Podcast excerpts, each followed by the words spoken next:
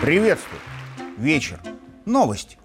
В общем, все как всегда. И потому традиционная международная рубрика «Лавров за гранью» и лично я, Лавров, об Евровидении ничего не расскажем сегодня снова, а наоборот, продолжим разговаривать о тех, кто не за театральной, а за мировой кулисой скрывается тщательно, но и там тоже нет-нет, да и перевоплощается беспринципно и без предупреждения. Причем настолько, что порой кажется, на Евровидении именно им бы, самое бы, и место, и было, и бы.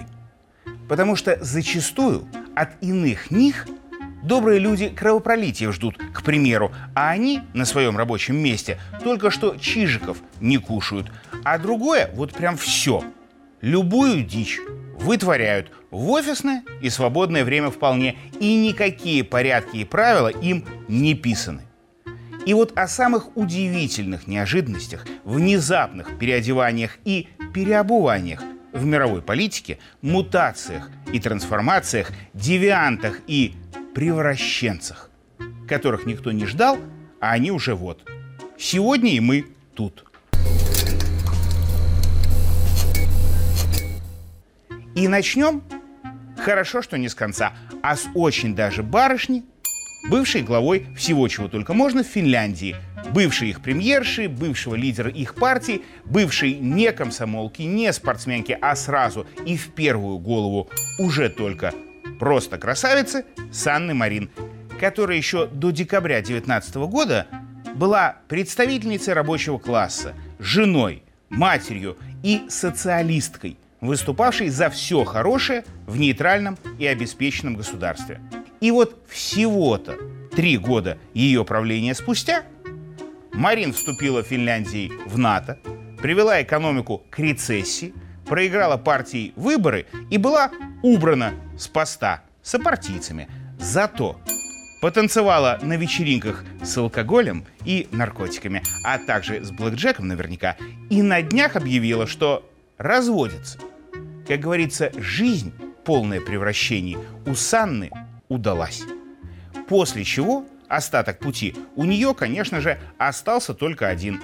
В генсеке НАТО, куда как раз обычно и берут не то чтобы кругом успешных европейских левых с принципиальной пацифистской и антиамериканской жизненной позицией, которые после этого становятся беспринципными пешками Вашингтона и профессиональными флюгерами-милитаристами. И на этом о личной свободе у них «у меня все».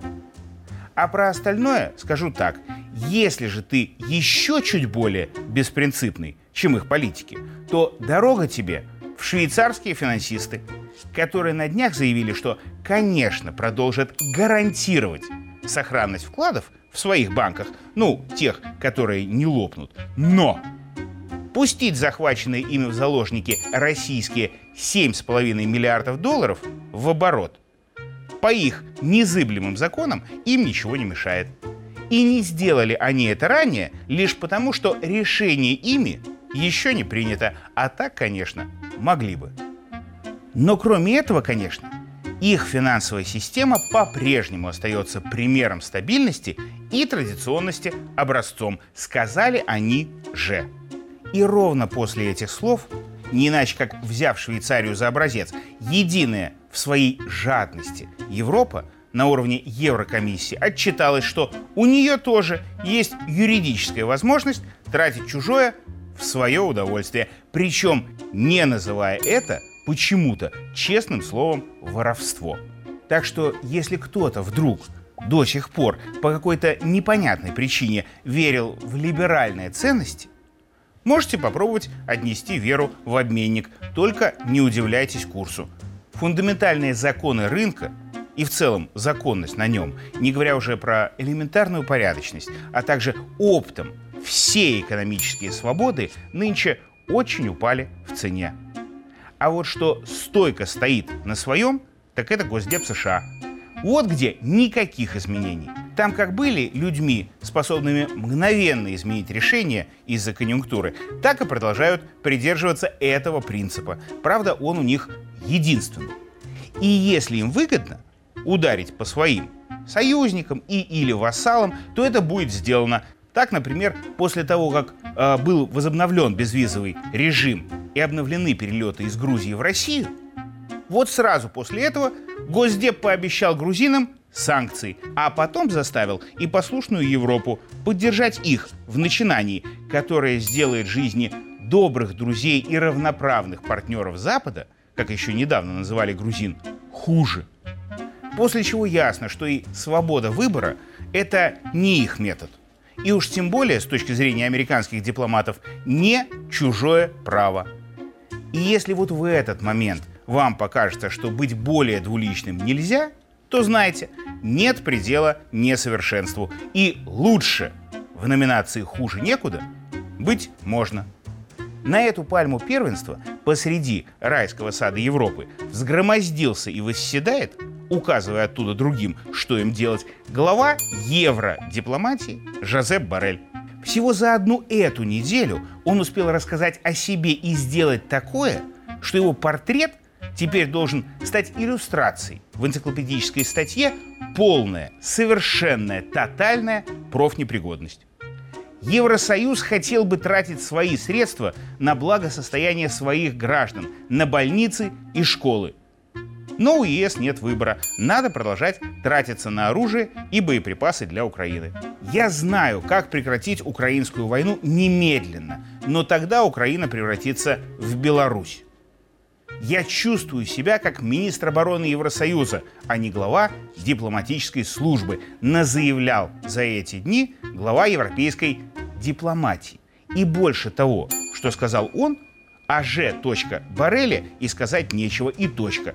Потому что большего превращения из человека в нечто совершенно иное ни с кем на неделе произойти не могло. А ведь в эти самые дни в Европе еще и Евровидение проходит, где самых разных перевертышей полный зал.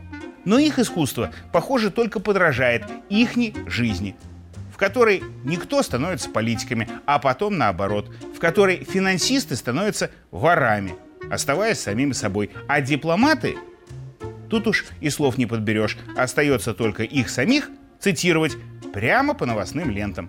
А сколько нам открытий чудных уготовит будущее, узнаем из новостей также. И обсудим, конечно, все в традиционной международной рубрике «Лавров за гранью», придумывая название которой я и не думал, что грань так близко.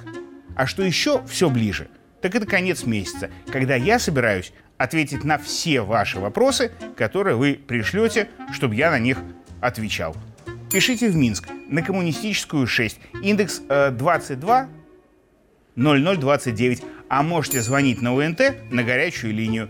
Шлите послание на электронную почту lavrovza@mail.ru или оставляйте вопросы в комментариях на YouTube. И если я не онемею от изумления от новостей, у нас получится диалог, но это потом.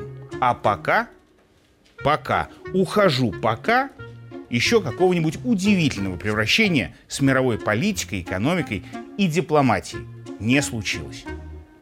А то они уже утомили меня удивлять. А вас вот пусть наше все только радует.